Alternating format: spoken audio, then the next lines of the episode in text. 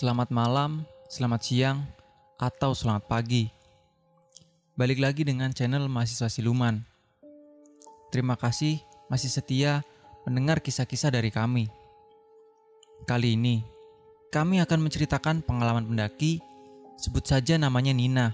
Dia mengalami dengan rombongannya. Berbagai kejadian mistis saat mendaki Gunung Slamet melalui jalur legenda. Jalur yang mungkin kalian jarang dengar, yaitu jalur Dukuh Liwung. Dan menurut informasi, Suhoki pernah mendaki melalui jalur legenda ini. Dan memang, jalur ini terkenal sangat angker.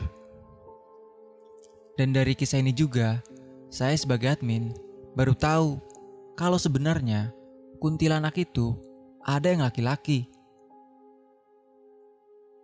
Cerita kali ini cukup panjang, jadi akan kami tayangkan menjadi dua part video. Namun seperti biasa, sebelum ke cerita, jangan lupa subscribe dan aktifkan notifikasinya. Siapkan posisi dan tempat yang nyaman saat mendengarkan cerita ini. Selamat mendengarkan. Saya Nina. Ini kisah kami. Saya dan beberapa rekan yang kebetulan dulunya adalah teman satu kantor. Kecuali Asep. Kisah ini diawali ketika kami berencana menghabiskan libur akhir tahun untuk sejenak melepas kejenuhan dari rutinitas pekerjaan yang mulai membuat kami bosan. Terutama menghadapi kemacetan ibu kota.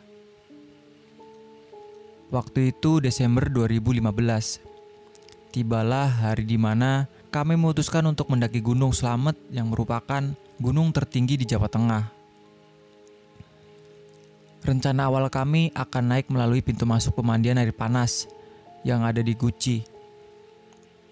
Tapi entah kenapa, pagi itu ketika kami sampai, mobil elf yang kami tumpangi diminta untuk berputar arah yang kami sendiri tidak tahu diarahkan ke mana.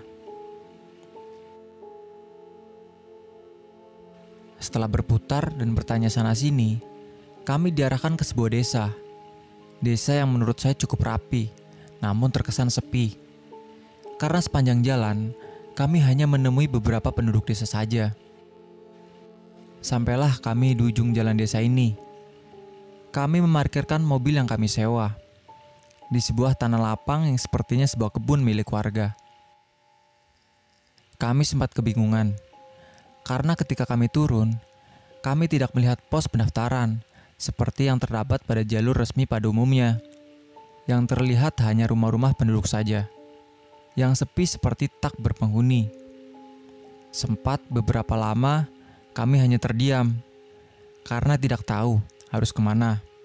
Tidak ada orang atau penduduk desa yang bisa kami tanya. Supir yang mengantar kami pun bingung. Karena sepertinya ini juga kali pertama mereka mengantar pendakian lewat jalur ini. Setelah mencoba mencari informasi, syukurlah tak berapa lama kami langsung diarahkan ke sebuah rumah yang tidak jauh dari tempat kami memarkirkan mobil kami. Dan kami langsung bergegas mengemasi barang-barang. Tibalah kami di sebuah rumah berwarna biru muda yang sudah samar warna catnya.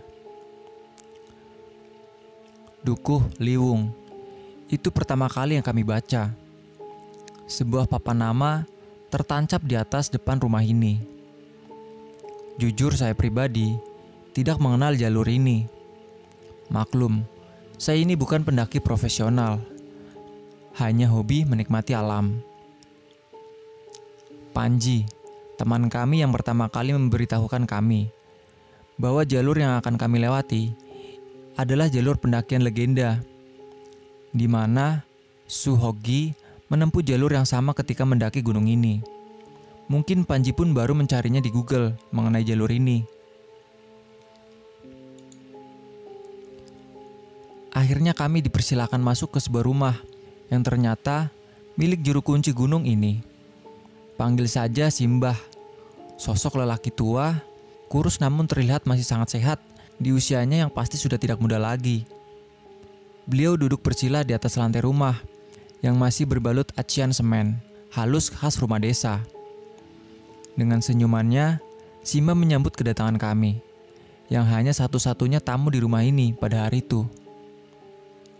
Kami bertujuh, lima laki-laki dan dua perempuan. Saya dan teman saya, namanya Widi. Setelah dipersilahkan masuk, dan kami bersalaman dengan Simbah. Kami pun turut duduk bersila bersama Simbah, yang mulai melemparkan pertanyaan kepada kami satu persatu, dari mana kami berasal. Setelah perkenalan, Simba langsung bercerita pengalaman-pengalaman beliau selama menjadi penjaga gunung ini. Terutama pengalaman dalam menolong pendaki-pendaki, nakal dan sompral yang banyak tersesat bahkan hilang di gunung ini. Deg-degan, tapi kami tetap menyimak cerita demi cerita yang dituturkan Simba, mulai dari yang hilang berhari-hari sampai yang tidak bisa diselamatkan. Kami tahu Beliau menceritakan itu semua bukan untuk menakut-nakuti kami, tapi untuk dijadikan pelajaran agar tidak berlaku seenaknya di gunung ini atau di tempat lain di mana pun kami berada. Sekilas pasti terlihat ketakutan di wajah kami yang tidak menyangka bahwa kami akan melewati jalur ini. Tahu namanya saja tidak. Ah, gak pernah kepikiran kami benar-benar seperti disesatkan. Tapi Simbah coba menenangkan namun suaranya terdengar berat, sehingga kami tahu bahwa sejujurnya jalur ini memang angker untuk dilewati. Setelah cerita panjang lebar dan meneguk teh hangat yang disediakan oleh istri Simbah, dan suasana sudah mencair dari cerita-cerita horor yang dituturkan sebelumnya, pertanyaan terakhir Simba adalah, siapa di antara saya dan Widi yang sedang hate atau waktu hate-nya sudah dekat kami berdua sempat saling lirik. Namun, alhamdulillah, saya baru selesai masa itu. Tapi tidak dengan Widi. Sepertinya dia akan haid dalam waktu dekat. Simbah lalu memberikan kami sebuah bungkusan berbalut kain putih, berisikan kemenyan. Kami sempat bingung, lalu Simbah menjelaskan bahwa kalau di atas nanti salah satu di antara kami datang bulan, mohon jangan ikut muncak, agar berdiam diri saja di tenda. Dan sebelum turun, kami diperintahkan untuk membakar kemenyan tersebut dan meraup asapnya ke wajah kami masing-masing. Bukan hanya saya dan Widi, tapi kami bertujuh. Tujuannya adalah agar kami tidak disesatkan oleh penghuni gunung ini ketika perjalanan pulang nanti. Saling curi pandang tak terelakkan dari wajah kami tapi kami pun tidak mungkin menolaknya. Akhirnya kami memutuskan tetap membawa bungkusan kain putih itu bersama kami menaiki gunung ini. Waktu sudah menunjukkan sore hari. Kami pun bergegas mengemasi barang kami untuk melakukan pendakian. Nantinya kami akan ditemani oleh Pak Sakri, penduduk asli desa ini, dan masih satu keluarga dengan Simbah. Sebelumnya kami sebenarnya tidak berniat memakai jasa porter atau sejenisnya, karena kami tidak pernah melakukan itu di pendakian-pendakian kami sebelumnya. Namun dari cerita Simbah, Simbah menyarankan agar kami ditemani anaknya minimal sampai pos 2. Karena jalur ini masih jarang dilewati dan banyak sekali jalur bercabang yang bisa membuat kami bingung dan bisa jadi membuat kami tersesat. Akhirnya kami setuju, karena kami pun tidak mau ambil resiko jika yang dikatakan Simba adalah benar adanya.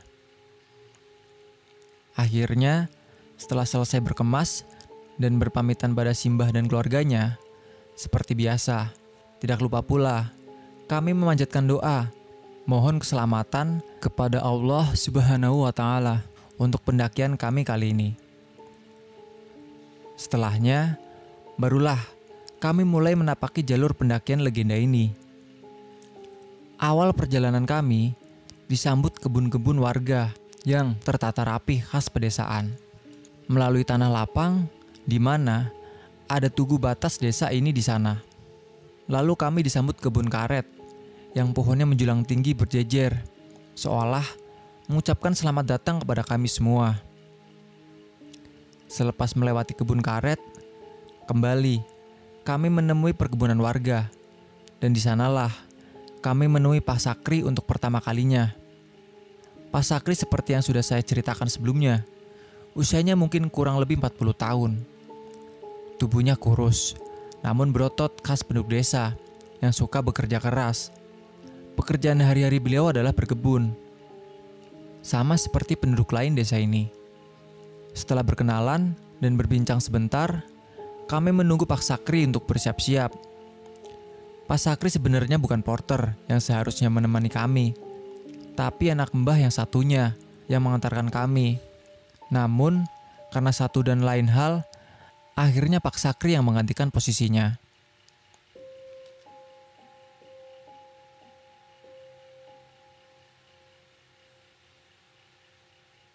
Perjalanan dimulai kembali dengan Pak Sakri membuka pembatas kebun yang terbuat dari pagar bambu agar kami bisa lewati jalur pendakian ini.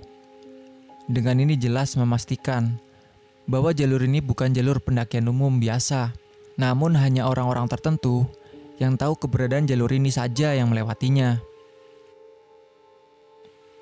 Awal memasuki jalur ini, kami disambut oleh pohon-pohon besar dan tinggi dengan akar-akar besar bergelantung di sana sini, menjadi pemandangan alam yang asri. Namun kesan angker tak bisa dipungkiri. Jalur ini lebih terlihat seperti hutan rimba daripada jalur pendakian gunung pada umumnya. Jalan setapaknya sudah banyak tertutup pepohonan dan agak licin, tanda jarang dilewati. Namun karena hari masih sore dan matahari bersinar dengan cantiknya, menembus celah-celah pepohonan yang kian gagah tertancap di setiap sudut hutan ini, tetap menyajikan pemandangan yang indah di mata kami.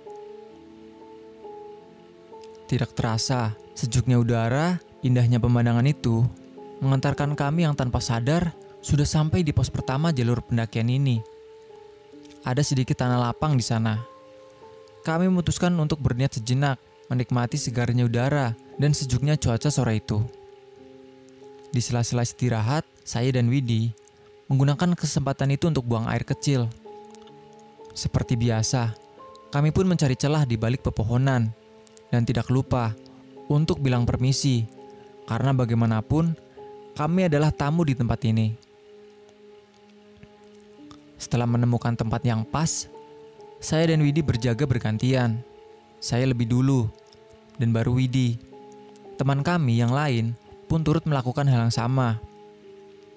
Istirahat sejenak sambil mencari celah pohon untuk buang air kecil. Panji salah satunya. Awalnya tidak ada yang aneh dengan kegiatan kami, karena hal ini umum dilakukan para pendaki lain. Namun, sungguh kami tidak pernah menyangka istirahat pertama kami inilah ternyata awal mula yang menyebabkan kejadian-kejadian aneh dan mistis selama pendakian kami dimulai.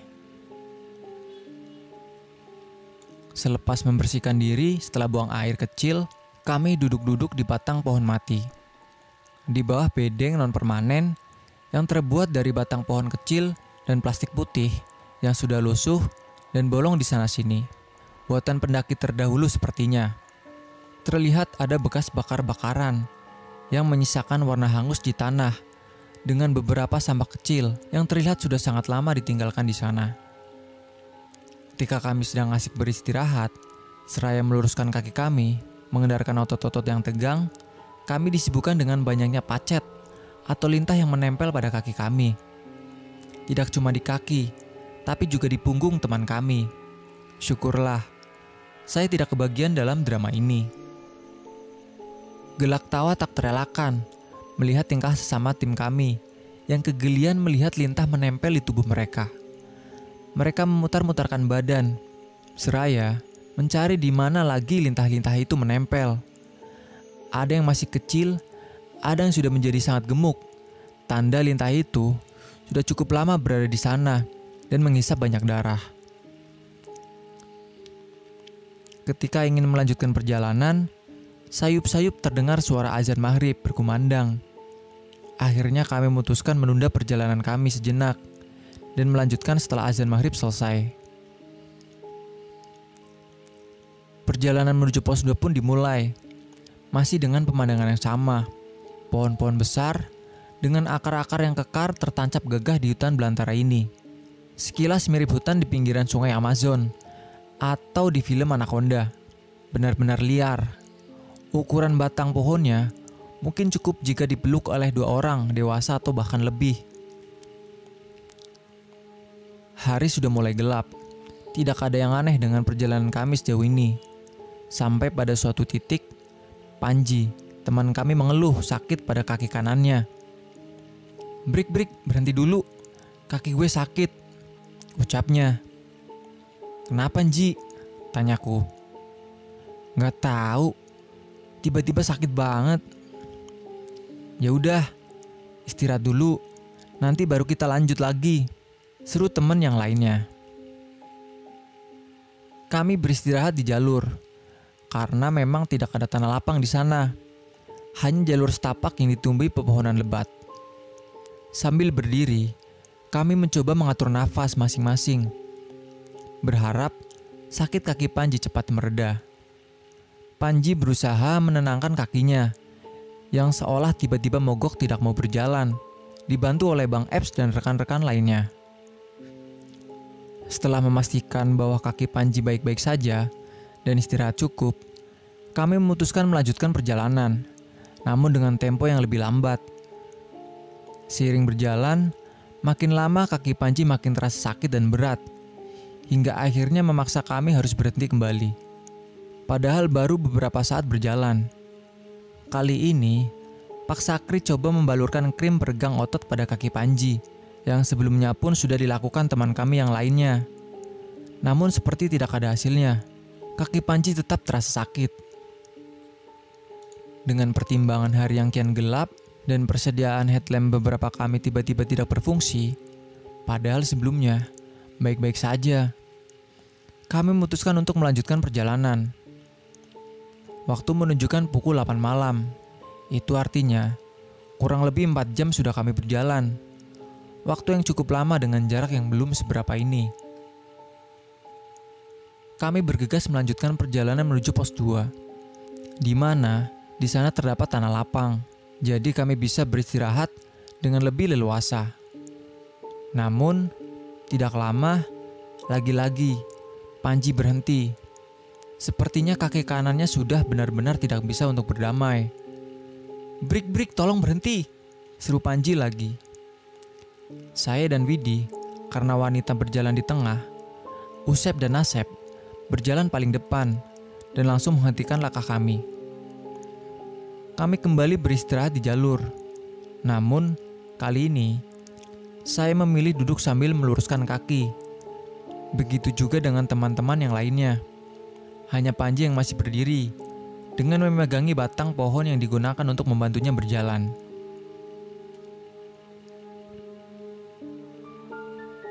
Assalamualaikum warahmatullahi wabarakatuh. Tiba-tiba suara Panji terdengar.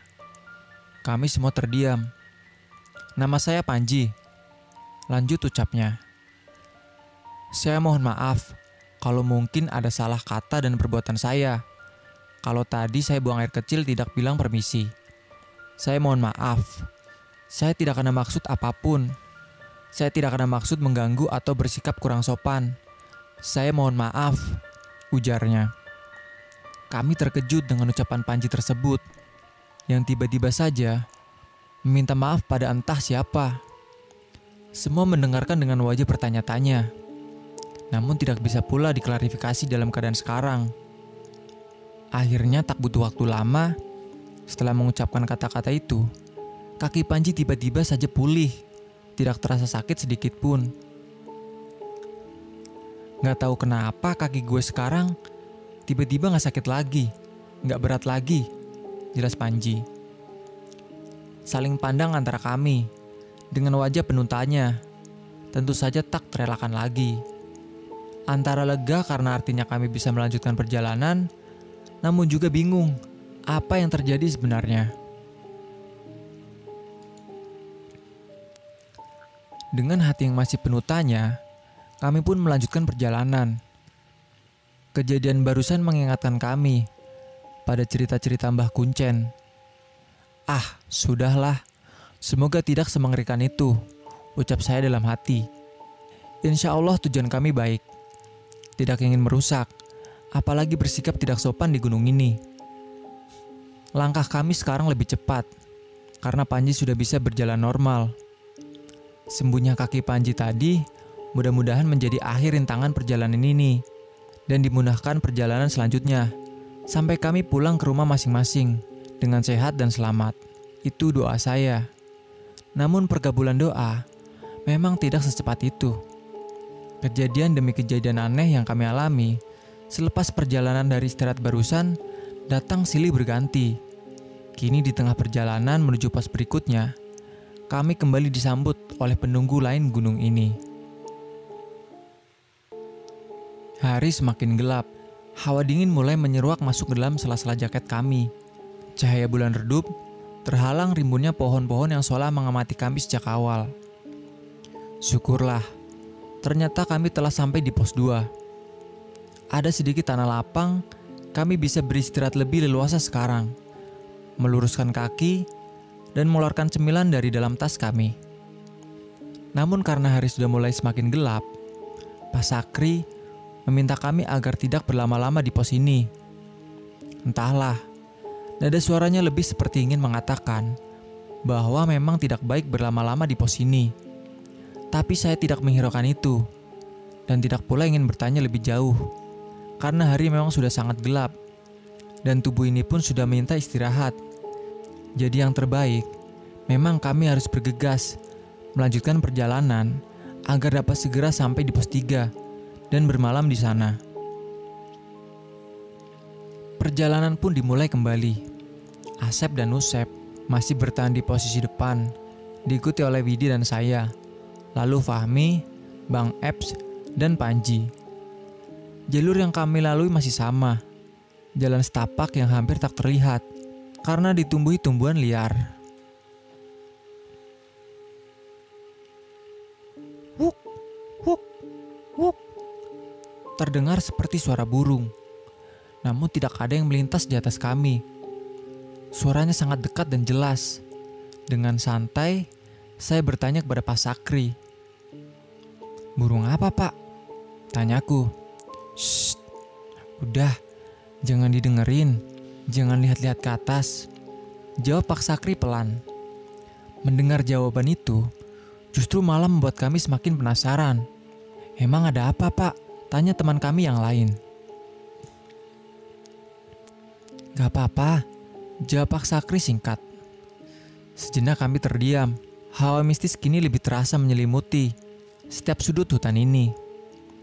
Kami merasa ada kehadiran makhluk lain di sini, dan kami sadar sejak tadi kami tidak sendiri.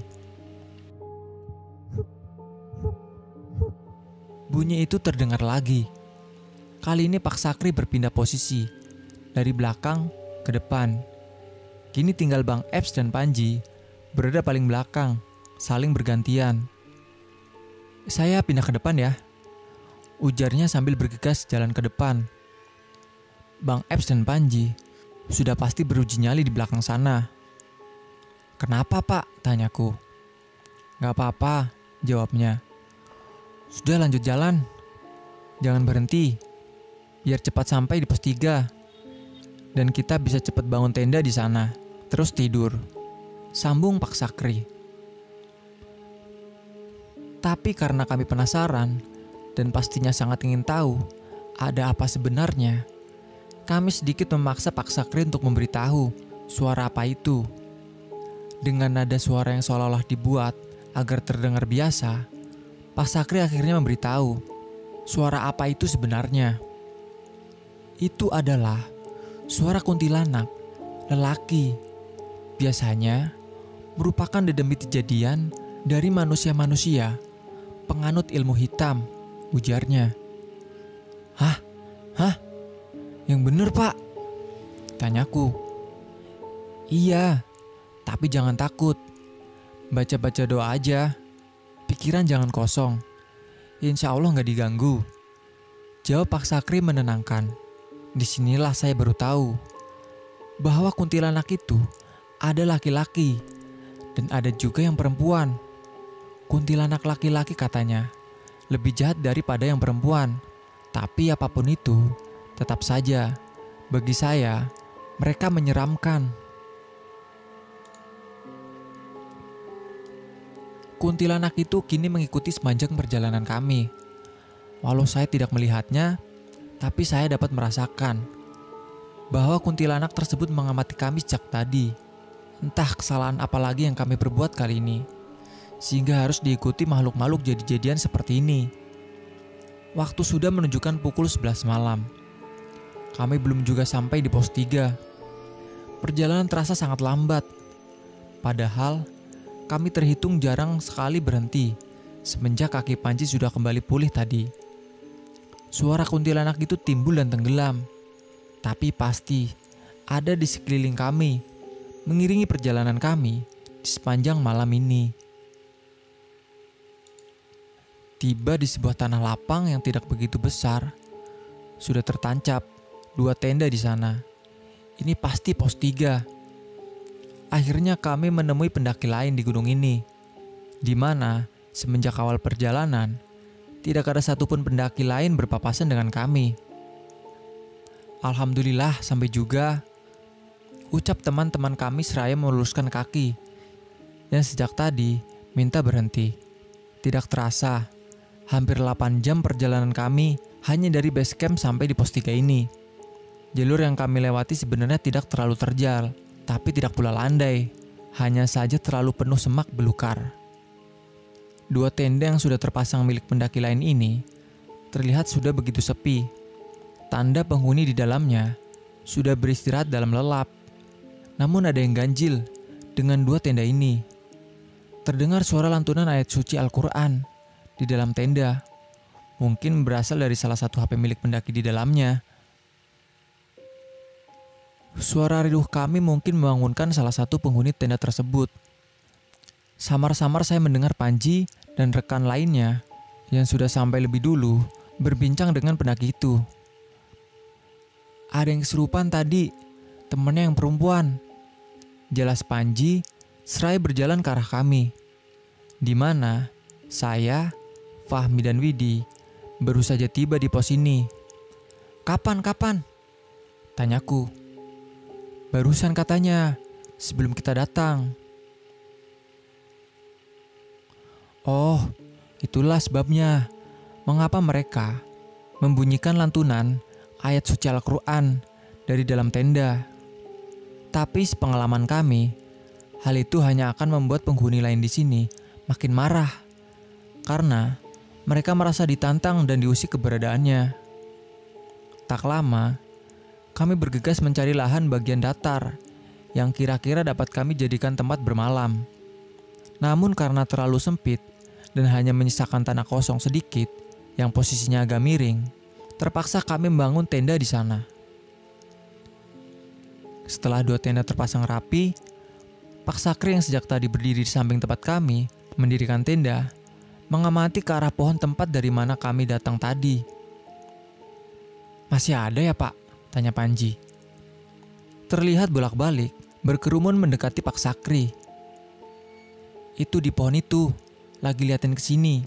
Jawab Pak Sakri, santai sambil meniup asap rokoknya. Apaan Sinji? Tanyaku. Kuntilanak, jawabnya singkat. Tidak mau memperpanjang pembicaraan, saya langsung menggelamkan diri, bergabung dengan Widi yang sedang memanaskan air bersama Fahmi, Asep dan Nusep, serta Bang Eps yang sejak tadi mondar-mandir tidak jelas. Tuh, tuh, masih ada kuntilanaknya. Tuh, bunyinya masih kedengeran. Ucap Panji, seraya mendatangi kami semua. Bunyi kembali terdengar. Kami hanya saling curi pandang, tidak bisa banyak komentar. Takut salah ucap, malah bisa jadi sasaran. Sudahlah, Jangan diraukan pikirku. Lalu kami melanjutkan memanaskan air dan menyiapkan beberapa gelas untuk menyeduh kopi dan teh. Setelah selesai memanaskan air dan membuat teh dan kopi untuk sedikit menghangatkan badan, kami melakukan sholat isya dan mengkodo sholat maghrib. Setelahnya, kami bergegas masuk ke tenda beristirahat karena kami harus melanjutkan perjalanan kembali esok pagi. Ketika saya dan lainnya sudah berada di dalam tenda, Pak Sakri dan Panji sepertinya masih berbincang di luar. Entah apa yang mereka bicarakan. Sepertinya pembahasan yang mengenai kaki Panji yang terasa sakit tadi. Ternyata, menurut Pak Sakri, kaki Panji ditumbangi tiga makhluk halus penunggu tempat di mana Panji buang air kecil. Akhirnya kami pun terlelap dalam dingin dan gelapnya malam gunung ini. Bintang tidak lagi tampak, tertutup gelapnya malam dan rimbunnya pohon hutan ini. Malam ini kami semua istirahat di bawah redupnya cahaya bulan.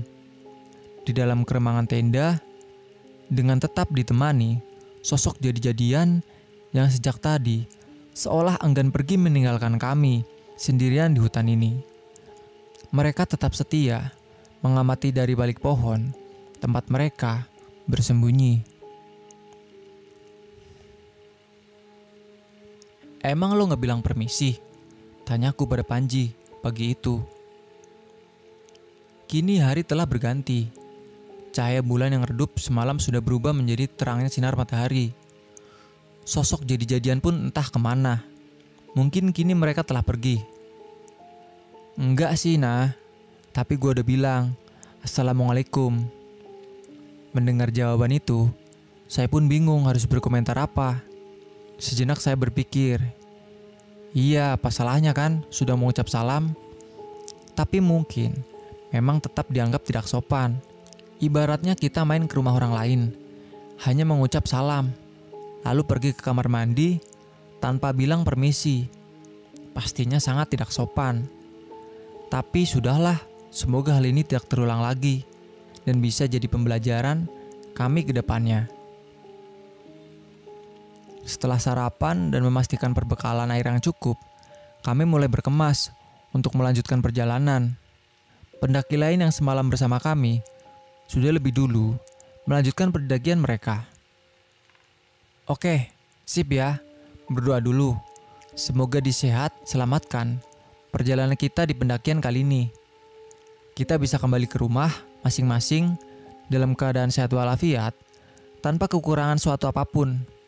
Berdoa dimulai. Ucap Fahmi memimpin doa pagi ini. Amin. Seru kami. Seraya benar-benar memohon perlindungan kepada Yang Maha Kuasa. Kami pun mulai kembali pendakian ini. Kali ini jalurnya sedikit berbeda. Tidak lagi lewati hutan belantara dengan pohon-pohon besar menjulang tinggi dan akar-akar yang saling berkait di ujungnya. Jalur yang kami lewati sekarang sedikit menurun. Landai namun tidak lama menanjak kembali. Tidak ada yang aneh dalam perjalanan kami pagi ini. Cuaca cerah. Matahari bersinar dengan indah, menembus celah-celah daun yang kini sudah tidak terlalu rapat. Yang sepertinya kami telah lepas dari hutan rimba. Kini jalur yang kami lewati sudah terlihat normal, seperti jalur pendakian pada umumnya. Pendakian dari pos 3 ke pos 4 berjalan lancar. Begitupun sampai pos 5. Sesekali kami menjumpai kelompok pendaki lain. Tidak banyak memang. Tidak sesering seperti pendakian-pendakian kami sebelumnya. Yang setiap saat pasti saja berpapasan dengan pendaki lain. Bahkan bisa juga sampai terjadi kemacetan. Entah kenapa, kami baru bertemu dengan mereka selepas dari pos 3 ini. Sedangkan, dari base camp sampai pos 3, tidak ada satupun mendaki lain yang kami temui, kecuali di tempat kami bermalam. Singkat cerita, ternyata jalur dari pos 3 sampai ke atas merupakan titik pertemuan dari beberapa jalur lain. Saya lupa pastinya jalur apa saja itu. Yang pasti, para pendaki lain itu berasal dari sana. Pak Sakri yang semulanya dijadwalkan hanya akan menemani kami sampai di pos 2, tentu saja tidak kami izinkan pulang, mengingat kejadian-kejadian yang kami alami. Kami sudah pasti membutuhkan beliau untuk menemani kami kembali sampai kami turun dari gunung ini. Tibalah kami di pos bayangan, sebuah tanah datar yang tidak terlalu luas. Ada beberapa pohon yang dapat kita gunakan untuk bersandar. Pos bayangan ini adalah pos sebelum kami benar-benar sampai di pos terakhir jalur ini yaitu pos 5. Ketika kami sampai, ada beberapa pendaki lain yang juga sedang beristirahat di sana. Seperti sudah saling mengerti, ketika kami datang dan memberi salam, mereka bergegas bersiap melanjutkan pendakian mereka. Mungkin mereka paham bahwa tempat ini terlalu sempit jika dihuni kami semua secara bersamaan. Jika dirasa cukup waktu mereka beristirahat, maka mereka akan memberikan kesempatan pada pendaki lain untuk bergantian. Kami langsung mengambil posisi masing-masing ada yang bersandar di pohon. Ada yang bersandar di keril tanpa melepasnya. Ah, seru kami hampir kompak. Sambil meregangkan otot-otot, punggung dan kaki yang pastinya sudah bekerja paling keras sejak awal pendakian ini. Makanan-makanan kecil pun kami keluarkan. Madu berbentuk setik agar mudah dihisap dan sedikit coklat dan roti untuk mengganjal perut kami yang mulai keroncongan. Ah, Seandainya kami punya cukup waktu, ingin rasanya mengeluarkan nesting dan memasak mie instan. Tapi sudahlah, pos 5 yang merupakan pos terakhir jalur ini sepertinya sudah tidak jauh lagi. Lagi pula, hari sudah mulai sore. Langit terlihat agak mendung. Sepertinya akan turun hujan. Lebih baik bergegas agar kami segera sampai di atas sebelum hujan benar-benar turun. Setelah istirahat dirasa cukup dan tak lupa meneguk sedikit air untuk melepas dahaga, kami pun melanjutkan perjalanan ini. Baru saja mulai perjalanan, Panji tiba-tiba saja tersungkur. Tapi kali ini bukan karena makhluk gaib atau sejenisnya. Sepertinya Panji memang kelelahan. Hayati lelah bang, ucapnya seraya bangkit dari jatuhnya. Gelak tawa pecah seketika, bukan karena kami tak simpati, tapi memang jatuhnya lucu sekali. Fahmi dan Bang Eps membantunya berdiri karena bobot tubuh Panji yang besar membuat mereka mengeluarkan tenaga ekstra untuk menariknya. Akhirnya, sekitar pukul 3 sore, kami sampai di pos terakhir. Kami akan bermalam di sini. Untuk selanjutnya, menaiki puncak esok pagi. Sudah ada dua tenda di sana tenda pendaki lain yang pastinya sudah lebih dahulu sampai di tempat ini. Tidak pakai istirahat, kami langsung berbagi tugas. Ada yang mendirikan tenda, dan ada yang menyiapkan bahan makanan untuk kami makan sore ini. Setelah tenda terpasang, nesting dikeluarkan, bahan masakan disiapkan, kami pun mulai memasak. Sayur sop yang sudah dibersihkan dari rumah dibungkus rapi dengan plastik pembungkus sehingga masih sangat segar ketika dimasak untuk kami makan. Telur balado, ikan asin, dan bakwan menjadi hidangan kami sore ini. Hmm, lezat sekali. Apalagi dinikmati di ketinggian setelah aktivitas yang sangat menguras tenaga. Kalau ada yang tanya, kenapa tidak ada mie instan? Tentu saja ada. Tapi itu pilihan terakhir jika kami kehabisan bahan makanan dan hanya memiliki sedikit waktu untuk memasak. Kadang kami berprinsip, pemenuhan gizi saat pendakian itu jauh lebih penting, walaupun makan mie instan hangat di ketinggian yang dingin ini tentu saja sangat nikmat. Saya, Widi dan Bang Eps kebagian memasak sore ini. Yang lain, menggunakan waktu istirahatnya sambil menikmati indahnya pemandangan dari atas ini. Fahmi dan Usep berfoto-foto di goa yang berada tidak jauh dari tenda kami. Pak Sakri tentu saja sedang menikmati mie temnya dengan bersandar sambil ditemani rokok favoritnya. Tidak terasa, waktu menunjukkan pukul 5 sore. Makanan pun sudah terhidang dan siap disantap, seperti biasa. Dalam hitungan menit, makanan sudah raib tak tersisa. Tangan-tangan lapar, bagai anak onda, bergerak cepat siap memangsa musuhnya, langsung masuk ke dalam perut mereka. Alhamdulillah kenyang, kata yang pasti terucap dari mulut kami semua. Momen makan bersama ini merupakan salah satu saat yang paling nikmat ketika kita melakukan pendakian. Sesi makan pun usai. Kini waktunya kami bersiap untuk melaksanakan sholat maghrib. Cuaca yang semula mendung, kini tampak kembali normal. Langit mulai memerah matahari hampir kembali ke peraduannya. Sambil menunggu waktu maghrib tiba, Fahmi menunjukkan hasil foto-foto yang diambilnya bersama Usep tadi. Tidak ada yang tampak aneh di awal, sampai suatu foto yang sedikit mencuri perhatian kami. Dalam foto terlihat seperti wanita berambut panjang namun samar-samar, dan wajahnya pun tidak kelihatan. Padahal foto itu diambil Fahmi di dalam gua, yang tentu saja tidak ada siapa-siapa di sana.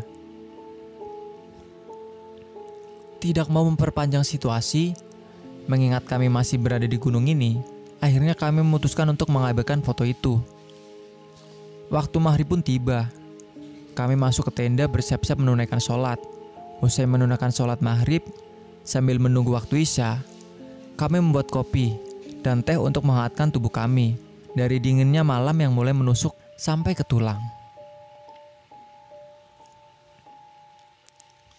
Setelah menunaikan sholat isya dan membersihkan diri dari sisa-sisa keringat hari ini, kami mencoba menikmati indahnya malam ini. Langit mulai gelap, bintang mulai menampakkan kecantikannya. Namun keindahan itu tidak bisa lama kami nikmati. Angin dingin yang menembus jaket tebal kami memaksa kami untuk segera mencari kehangatan di dalam tenda. Widi tiba-tiba saja berbisik. Pok, kayaknya gue dapet dah. Ucapnya. Hah? Serius? Coba cek, jawabku. Kami bergegas ke dalam tenda. Bener, Mpok. Dek, hati ini mencelos seketika. Melihat wajah Widi, hatinya pasti kacau. Karena akhirnya, ia tidak dapat ikut mendaki puncak besok pagi. Padahal ia sudah sejauh ini. Ya udah, gak apa-apa. Bawa pembalut kan? Tanyaku. Widi mengangguk lesu. Terlihat kecewa dan panik terpancar dari wajahnya.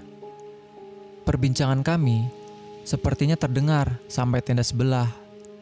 Terdengar riuh mereka berkata, "Hah? Widi dapat. Terus bagaimana?" Entahlah. Selain Widi tidak bisa ikut mendaki ke puncak, bagaimana yang mereka maksud pasti tentang bungkusan putih berisi kemenyan yang diberikan Simbah saat sebelum kami mendaki gunung ini. Dengan Widi mendapatkan haid hari pertamanya di atas ini, itu artinya kami harus melakukan ritual bakar kemenyan yang diperintahkan Simbah sebelum kami kembali turun ke bawah. Namun tentu saja, hati kami tidak semudah itu menerimanya karena kami semua tahu perbuatan itu bertentangan dengan tauhid. Kini kami dihadapkan pada pilihan, apakah kami akan membakarnya dan melakukan ritual tersebut, atau ada cara lain agar kami tetap selamat sampai kembali turun dari gunung ini. Hari berganti, kini saat yang kami tunggu-tunggu tiba. Pukul setengah enam pagi, selesai menunaikan sholat subuh, kami bersiap untuk mendaki puncak gunung ini. Menurut informasi, kurang lebih 1,5 jam kami akan tiba di atas. Itu artinya sekitar jam 7 pagi. Sengaja kami tidak mendaki lebih awal karena tidak mengejar sunrise pada pendakian kali ini. Mungkin karena tubuh yang terlalu lelah dan kejadian-kejadian yang cukup memecah konsentrasi kami. Sehingga kami memutuskan mendaki dengan lebih santai. Setelah bersiap dan membawa perbekalan air yang cukup, saya Fahmi, Panji, Bang Eps, Asep dan Usep memulai pendakian ini. Hanya Widi yang terpaksa harus tinggal di tenda, walau dengan berat hati. Tapi tidak ada jalan lain. Widi harus ikhlas menerimanya. Untunglah, dia tidak sendiri. Ada Pak Sakri yang menemaninya. Pendakian dimulai dengan yang jalur kini nyaris tanpa pepohonan. Batu-batu besar menemani kami di awal pendakian puncak pagi ini, kami masih bisa dengan lincah mendaki karena batu itu memudahkan pijakan kami. Namun tidak berlangsung lama, jalur berubah menjadi hamparan pasir batu yang nyaris sulit dijadikan pijakan. Apalagi dengan kemiringan hampir 45 derajat. Dua langkah naik, satu langkah kami merosot turun, mirip jalur di Mahameru. Sesekali kami harus menghindar dari bebatuan yang berjatuhan dari atas. Dari perkiraan jam 7 pagi kami sampai, ternyata jam 8.30 kami baru tiba. Tiga jam total perjalanan kami sampai di atas. Maklumlah, lagi-lagi karena kami ini pendaki amatir. Akhirnya, kaki kami menampak di ujung jalur pendakian puncak ini. Sorak-sorak dan teriakan syukur kami menggema seketika di atas puncak gunung tertinggi di Jawa Tengah ini. Alhamdulillah, ya Allah, puncak, teriak kami. Seraya melakukan sujud syukur atas nikmat yang luar biasa ini. Tidak ada yang lebih nikmat bagi seorang pendaki selain dapat meraih puncak dalam keadaan sehat dan selamat. Puncak memang bukan segalanya, tapi meraih puncak sudah pasti menjadi tujuan utama para pendaki seperti kami. Rasa lelah hilang seketika. Semua halang rintang yang kami hadapi selama pendakian ini terbayar sudah oleh pemandangan yang terhampar indah di depan mata kami. Setelah mengatur nafas sejenak, kami langsung berfoto untuk mengabadikan keindahan alam dari ketinggian ini. Sekarang awan bukan hanya di atas kami, tapi juga di bawah pandangan kami. Salah satu hikmah mendaki puncak adalah kita dapat melihat betapa luas bumi ini, betapa agungnya kekuasaan Tuhan. Kita manusia hanya buih kecil yang bukan apa-apa. Tidak ada yang patut kita sombongkan. Puncak yang kami daki ini sebenarnya bukanlah puncak utama gunung ini, melainkan masih ada puncak satu lagi yang dapat kami jangkau dengan menyusuri pinggiran kawah ini. Walau demikian, kami tetap bersyukur sudah sampai sejauh ini. Kami sebenarnya bisa saja melanjutkan ke puncak utama. Namun mengingat hari sudah siang dan teman kami, Widi, menunggu di bawah. Kami memutuskan cukup sampai di sini. Setelah kurang lebih satu jam, kami berada di sini. Kini kami harus segera turun, karena sebelerang dari kawah gunung ini sewaktu-waktu dapat meracuni kami. Dengan tenaga yang tersisa, kaki-kaki ini mulai melangkah turun, tak lebih mudah dari perjalanan naik tadi. Kami harus kembali menghadapi hamparan pasir bebatu yang kini dapat membuat kami tergelincir jika tidak berhati-hati. Kami memilih berseluncur di awal langkah menuruni puncak gunung ini, lalu dilanjutkan dengan melangkah perlahan. Sakit pada kaki, tak bisa dihindarkan lagi, karena kami harus menahan bobot tubuh kami di setiap langkah yang kami ambil, agar tidak merosot terlalu jauh. Perlahan namun pasti, kami akhirnya tiba di pos 5, tempat kami mendirikan tenda. Alhamdulillah, ucap kami, seraya berjalan dengan tubuh yang tengah gontai kehabisan tenaga. Teriknya matahari membuat lelah kami berlipat ganda, namun tak membuat kami hilang semangat. Waktu menunjukkan pukul 11 siang. Tentu saja perut kami sudah keroncongan. Untunglah, ada Widi yang sudah siap menyambut kami dengan hidangan makan siang. Hai guys, gimana-gimana tadi? Seru Widi, antusias menyambut kedatangan kami. Dari suaranya saya tahu bahwa dirinya pun berharap jadi bagian dari pendakian puncak tadi. Ayo ayo istirahat dulu, sambungnya.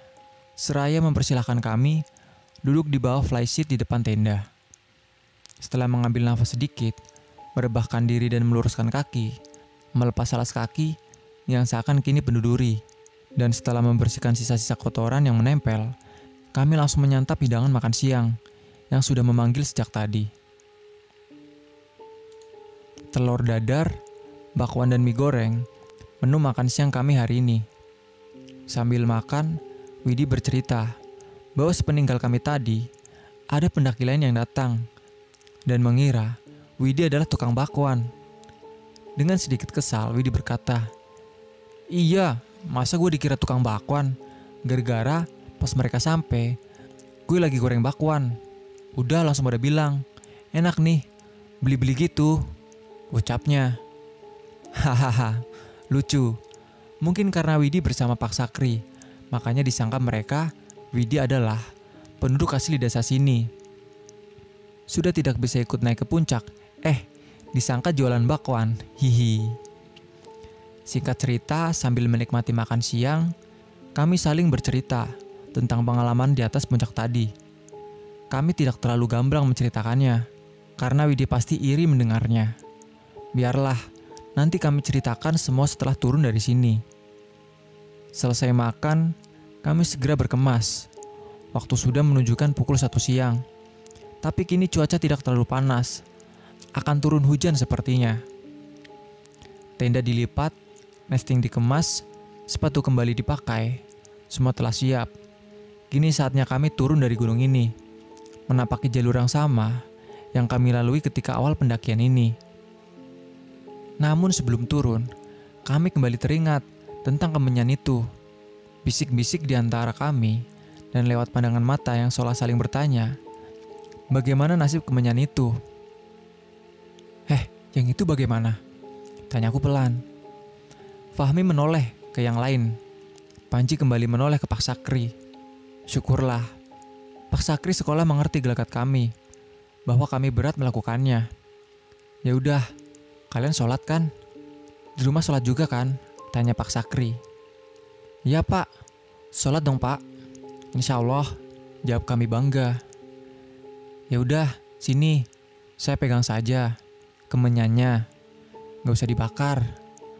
Berdoa saja, mohon perlindungan Allah supaya sehat selamat sampai di rumah. Amin. Ah, lega rasanya.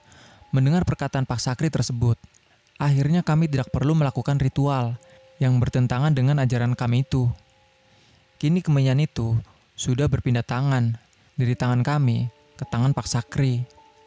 Akhirnya, di bawah redupnya sinar matahari, kami memulai berjalan turun. Kami berjalan satu persatu. Usep, Asep kembali di depan, disambung. Widi, saya, Fahmi, Bang Eps, Panji, dan Pak Sakri sebagai sweeper. Awal perjalanan dari pos 5 ternyata tidak berjalan lancar. Kaki saya sedikit cedera akibat turun dari puncak tadi. Sepatu jebol, mengakibatkan hampir keseluruhan jari kaki saya berdenyut hebat. Sakit sekali rasanya ketika dipakai berjalan dan bersentuhan dengan ujung sepatu. Untunglah saya bersama suami di pendakian ini. Fahmi harus rela bersabar menunggu saya yang berjalan amat perlahan. Sedangkan yang lain sudah lebih dulu menunggu di depan. Gak apa-apa, jalan duluan aja, seru kami berdua. Saya masih berusaha berjalan sambil menahan sakit. Namun, karena ujung-ujung jari ini sepertinya bengkak, maka akhirnya saya memutuskan untuk melepas sepatu dan menggantinya dengan sendal. Usai memakai sendal dengan tetap mengenakan kaos kaki, kini saya bisa kembali berjalan dengan lancar. Kini posisi saya di depan. Paling depan diikuti oleh Widi, Usep, Asep, Panji, Bang Eps, Fahmi, dan Pak Sakri. Setengah berlari saya menuruni jalur ini dengan cepat. Bahkan, cukup cepat untuk membuat mereka yang di belakang berlari sampai ngos-ngosan. Stop!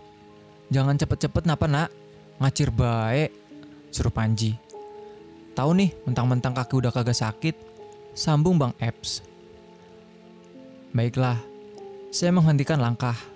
Tapi dengan saya ngebut tadi, membuat kami tidak terasa sudah sampai di pos 3. Waktu masih sore, langit belum gelap. Kami sepertinya bisa sampai base camp sebelum jam 8 malam. Setelah istirahat sejenak, kami melanjutkan perjalanan kembali. Kini perjalanan dari pos 3 menuju pos 2. Itu artinya, kami telah kembali memasuki hutan belantara. Pohon-pohon besar itu kini seolah menyambut kedatangan kami kembali. Jalur yang semula normal, kini mulai dipenuhi semak belukar. Langit mulai tertutup rimbunnya pepohonan. Waktu menunjukkan pukul 4 sore, namun lebih gelap dari biasanya. Kami harus bergegas agar bisa sampai sebelum larut malam. Cahaya matahari kini berganti dengan keremangan cahaya dari headlamp yang kami pakai. Entah sekarang jam berapa, sepertinya hampir jam 7 malam. Kami belum juga sampai di pos 2. Jalur terasa sangat panjang. Sejak langit mulai gelap, kami berjalan hampir tanpa mengeluarkan sepatah kata pun, kecuali kata break dan lanjut. Malam cukup hening. Kegelapan kian pekat karena cahaya bulan tertutup rimbunnya pepohonan. Namun keheningan malam itu tiba-tiba saja terpecahkan oleh suara Pak Sakri. Pergi sana, jangan ikut-ikut, serunya. Mendengar itu saya hanya saling pandang dan berbisik kecil dengan Widi dan Fahmi yang kebetulan berada di depan dan belakang saya. Ada apa? Bisikku. Widi dan Fahmi hanya menggeleng. Pergi, saya nggak takut. Jangan ganggu-ganggu. Ucap Pak Sakri lagi. Kini sedikit berteriak. Sikap Pak Sakri ini membuat saya sedikit panik. Ada apa lagi nih? Pak Sakri berbicara dengan entah siapa. Apakah kami akan kembali diganggu oleh mereka yang tak terlihat? Entahlah, saya tak ingin memikirkannya.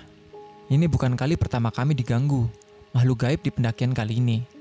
Namun tetap saja, tidak lantas menjadikan kami berani menghadapi mereka. Akhirnya kami memilih diam tanpa banyak bertanya. Berjalan sambil menundukkan kepala. Sepertinya hal yang tepat untuk kami lakukan. Jam 7 malam, kami tiba di pos 2. Masih dengan sedikit berbicara, kami beristirahat sejenak. Meneguk air minum dan memakan beberapa makanan ringan untuk menggajal perut yang mulai keroncongan.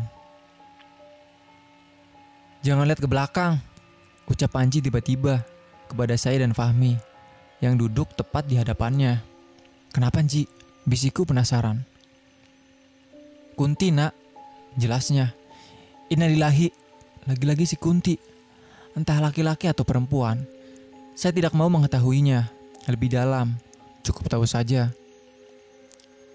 Sekilas, Bayangan-bayangan gelap memang seperti memberi tanda bahwa mereka mengamati kami dari jarak yang cukup dekat. Saya mencoba menggelamkan diri di bahu suami agar tidak melihat mereka yang sedang kami bicarakan. Hutan ini benar-benar tidak menyajikan pemandangan lain selain suasana mistis dan kegelapan. Kini, malam kian terasa mencekam dengan kembali terjadinya kejadian-kejadian aneh seperti barusan. Pas Sakri yang berbicara sendiri dan munculnya kuntilanak di pos 2 ini. Kini kami sadar, perjalanan kami ke depan sudah pasti tidak sendiri lagi. Ada mereka yang tidak terlihat akan mengawasi dan menemani kami di sepanjang perjalanan turun malam ini. Entah makhluk apa lagi yang akan kami hadapi di depan. Kami hanya mampu berdoa dalam hati agar Allah menjaga kami dari kemisteriusan malam ini. Kuntilanak itu sepertinya terus mengamati kami namun seperti tidak ingin ambil pusing, kami tidak menghiraukannya. Biarlah, selama makhluk itu diam saja, kami sepertinya tidak perlu khawatir. Kurang dari 10 menit kami berada di pos ini, Pak Sakri meminta kami bergegas karena perjalanan masih jauh. Kembali menapaki jalur, masih dengan posisi yang sama. Asep, Usep, Widi, saya, Fahmi dan Bang Eps, dan Panji serta Pak Sakri berada di posisi paling belakang. Tak berapa lama, Pak Sakri lagi-lagi berbicara sendiri. Kali ini saya melihat kepanikan di wajahnya. Sana, tuh ambil tuh. Saya nggak butuh. Ucap Pak Sakri. Seraya melemparkan sesuatu. Kini saya tidak ingin banyak bertanya. Pura-pura tidak tahu. Sepertinya tindakan paling bijak saat ini. Gak usah ikut-ikut tuh ambil sana, saya gak butuh. Serunya lagi. Pak Sakri terlihat marah pada seseorang. Namun lagi-lagi entah siapa itu. Walau terlihat marah, raut khawatir tak terelakkan dari wajahnya. Ambil tuh kemenyan, tambahnya sambil kembali melemparkan sesuatu. Kami tidak bertanya, namun sepertinya Pak Sakri paham bahwa kami ingin tahu ada apa sebenarnya. Kenapa dari sebelum pos 2 sampai kami melewatinya, Pak Sakri bertingkah seperti ini. Itu ngikutin gara-gara kemenyan saya bawa pulang. Jelasnya, entah makhluk apa yang dimaksud Pak Sakri yang mengikuti kami saat ini. Yang pasti, setelah mendengar itu, kini doa-doa tak putus dari mulut kami. Tak berapa lama setelah Pak Sakri reda dari amarah dan lemparan kemenyan, kini Pak Sakri kembali disibukkan oleh makhluk lain. Saya pindah ke depan ya, ucapnya tiba-tiba. Spontan raut wajah panik terlihat dari wajah Panji dan Bang Epps, karena artinya sekarang merekalah yang berada di posisi paling belakang. Ada anak kecil di atas tas Widi, bisik Panji. Sedikit tercengang, saya berjalan tepat di belakang Widi, tapi saya tidak melihat siapa-siapa di sana. Entahlah, kini saya sendiri bingung. Perasaan seperti apa yang saya rasakan? Panik mungkin, tapi selama makhluk itu tak terlihat, saya sepertinya masih cukup tenang.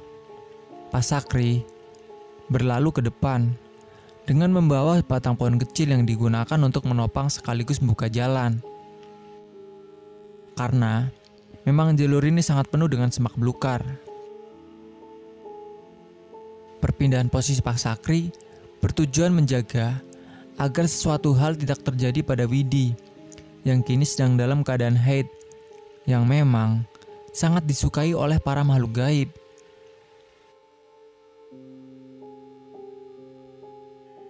Kami berjalan, kini tanpa bicara sedikit pun kecuali ada hal yang benar-benar penting. Bayangan-bayangan sosok anak kecil yang berada di atas tas Widi tidak saya hiraukan lagi. Gelapnya malam ini membuat keadaan kian mencekam.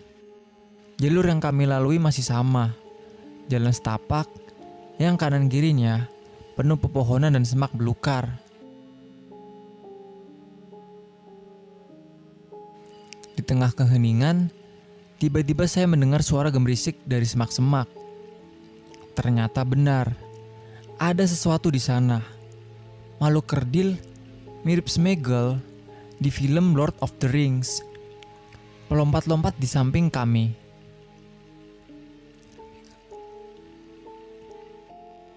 Ia asik melompat ke kanan dan kiri, bermain-main di semak-semak. Yang seolah menjadi area bermain baginya. Makhluk apa lagi ini? Gumamku dalam hati. Kini mataku tak sanggup lagi melihat ke depan. Hanya menunduk dan melihat langkah kaki ini saja yang bisa saya lakukan. Namun, mata manusia biasa ini tetap saja dapat melihat makhluk kerdil itu.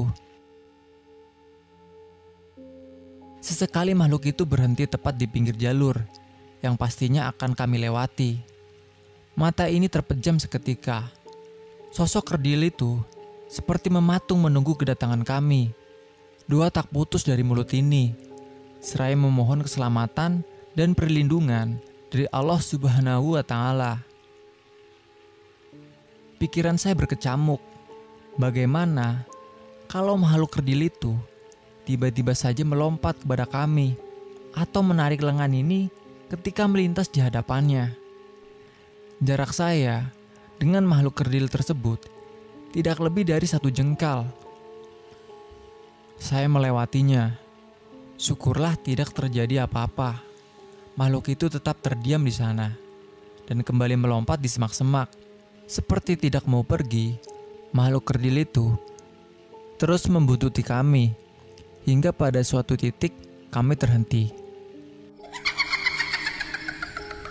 Sebuah suara mengagetkan kami. Terdengar sangat jelas, dekat sekali seperti ada di hadapan kami. Kami menengadah, mencari sumber suara itu. Namun hanya kekosongan yang kami dapat. Bisik-bisik di antara kami. Suara apa itu? Usep mendengarnya seperti suara domba. Namun terdengar juga seperti suara ringgik kuda. Sedangkan saya sendiri mengira itu tawa kuntilanak. Sejenak kami saling pandang.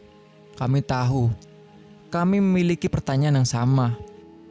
Makhluk apa lagi yang kami hadapi sekarang? Manusia kerdil yang tadi mengikuti kami sudah tidak ada lagi. Kini kami dihadapkan oleh makhluk gaib yang lainnya.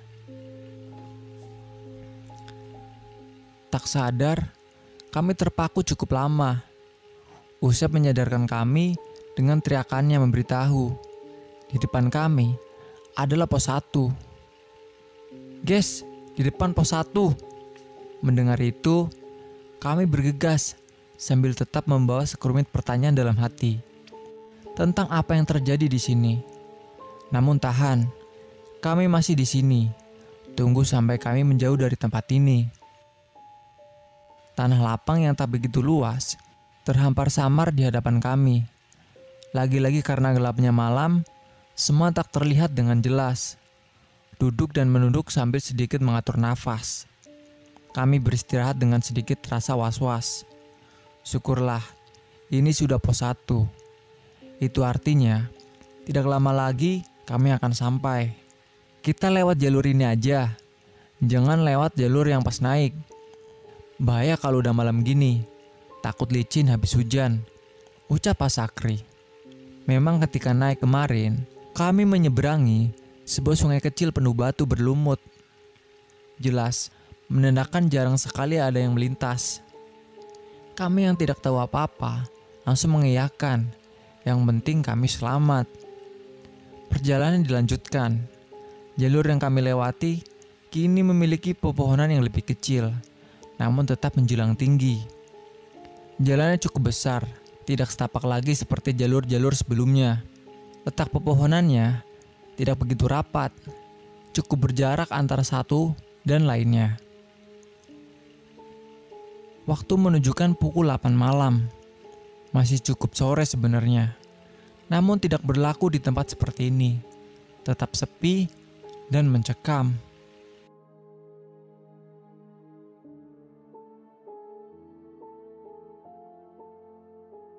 Sedikit rasa lega terasa di hati kami ketika kami mendengar suara musik di kejauhan.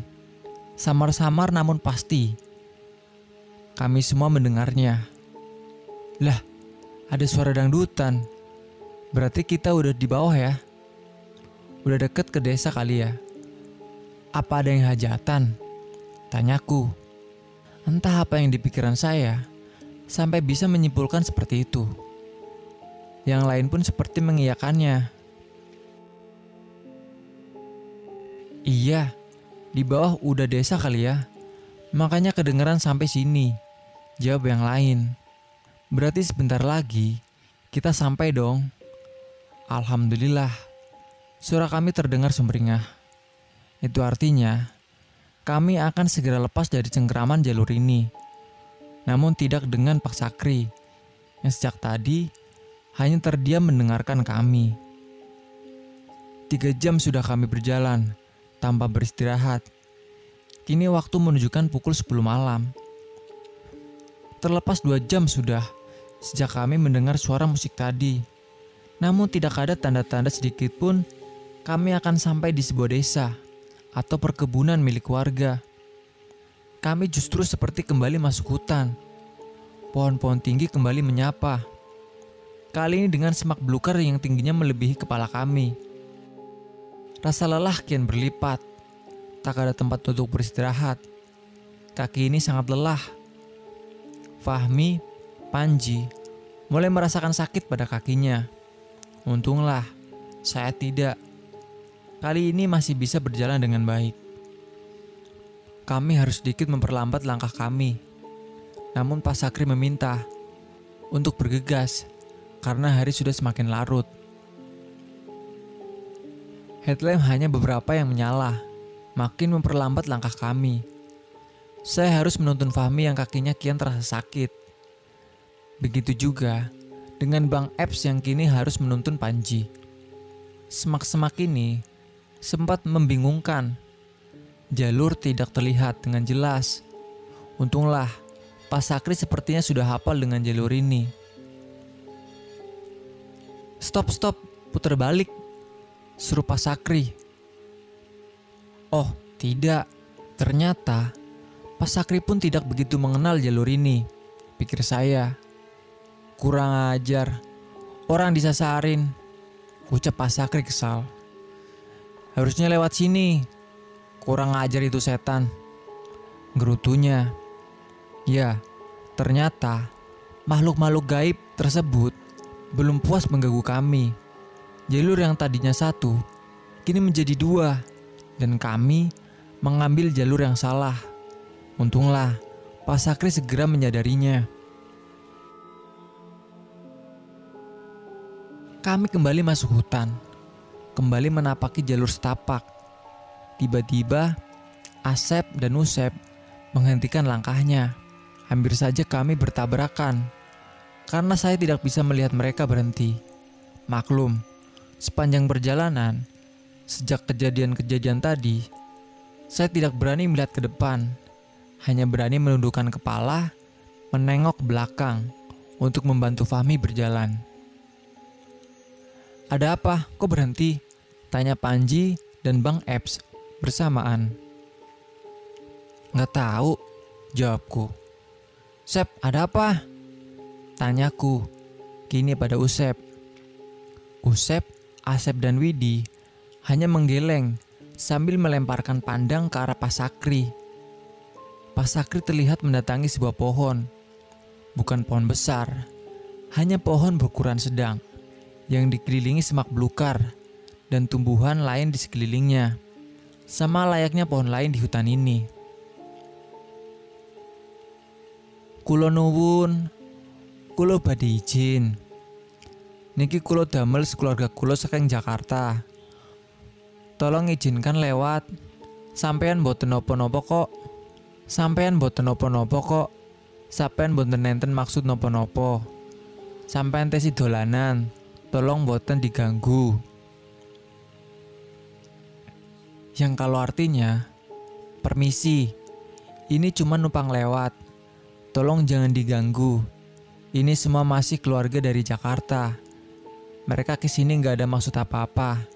Cuma sedang main aja. Tolong diizinkan lewat dan jangan diganggu. Ucap Pak Sakri pada pohon itu. Kami hanya tertegun melihatnya. Saya pribadi ini kali pertama menyaksikan kejadian seperti ini. Seseorang berbicara kepada sebuah pohon. Hal yang sangat aneh untuk kami. Pembicaraan berlangsung cukup lama. Sepertinya sang penghuni tidak dengan mudahnya mengizinkan kami keluar dari hutan ini. Setelah kurang lebih 10 menit dan dalam ketegangan ini, kami pergunakan juga sebagai waktu untuk kami mengatur nafas. Akhirnya, Pak Sakri meminta kami melanjutkan perjalanan. Sepertinya, sang menunggu pohon telah mengizinkan kami untuk pergi dari sini. Dengan kembali mengatur barisan, kami bergegas kembali menapaki jalur ini. Dalam hati ingin sekali menoleh ke arah pohon yang diajak bicara tadi. Namun hati ini tidak seberani keinginan lebih baik menunduk saja dan segera berlalu dari tempat ini. Sejak kejadian barusan, kini perjalanan kami berlangsung normal. Semua lancar tanpa hambatan. Jalur terlihat jelas dan tidak butuh waktu berjam-jam. Kami sudah sampai di perkebunan milik warga. Kami ambruk, terduduk sambil mengucap syukur. Alhamdulillah ya Allah. Akhirnya teriak kami, seraya melabuhkan tubuh ini di sisa lahan sempit di pinggir kebun ini. Sampainya kami di sini, seperti kami baru kembali ke kehidupan nyata, seperti kembali menemukan peradaban manusia, di mana sepanjang malam tadi kami seperti berputar-putar entah di mana. Cukup lama kami terdiam, terduduk di perkebunan bawang milik warga. Tenaga kami sungguh terkuras habis. Kini, waktu menunjukkan pukul satu pagi. Itu artinya, lima jam perjalanan turun kami dari pos 1 hanya butuh waktu 1 sampai 2 jam dalam perjalanan normal. Kami meluruskan kaki-kaki ini sambil bertumbuh di karir masing-masing, sambil sedikit bercanda, membicarakan tentang kejadian malam ini. Namun tak banyak yang kami utarakan, karena kami sadar kami masih di sini, dekat dengan tempat mereka berdiam diri. Akhirnya, dengan tenaga yang tersisa, kami kembali melanjutkan perjalanan. Rumah Pak Sakri yang menjadi tujuan akhir kami masih berjarak cukup jauh dari sini. Kami masih harus melewati sawah dan kebun karet milik warga. Panji dan Fahmi yang sudah sangat kelelahan, serta sakit di kakinya yang sudah kian menjadi, sempat tidak mau berjalan lagi. Namun, kami tidak mungkin bermalam di sini. Dengan sedikit memaksa, akhirnya mereka mau berjalan kembali. Panji dan Fahmi dipapa oleh Bang Eps, serta Asep dan Nusep, dibantu oleh Pak Sakri yang kini membawa carrier Panji. Pukul setengah dua pagi, setelah melewati ganggang sempit, akhirnya kami sampai di rumah Pak Sakri. Lega rasanya, senyum sumringah terpancar dari wajah kami. Ya Allah, rasanya seperti menemukan mata air di tengah gurun pasir. Kini kami bisa berseka membersihkan diri. Lalu istirahat, tidur nyenyak malam ini. Keesokan paginya, pagi-pagi sekali, kami sudah dijemput oleh mobil pick up yang akan membawa kami ke tempat pemandian air panas Guci, di mana lewat jalur inilah seharusnya kami mendaki kemarin. Setelah berbincang-bincang dan mengucapkan terima kasih kepada Pak Sakri dan keluarganya yang sudah banyak berjasa menolong kami, di pendakian kali ini kami pamit. Tidak lupa juga, kami mengabadikan pertemuan kami dengan Pak Sakri dan keluarga. Karena bersama beliaulah, kami memiliki momen mendaki gunung yang luar biasa. Setelah berpamitan, sekitar jam 7 pagi, kami berangkat.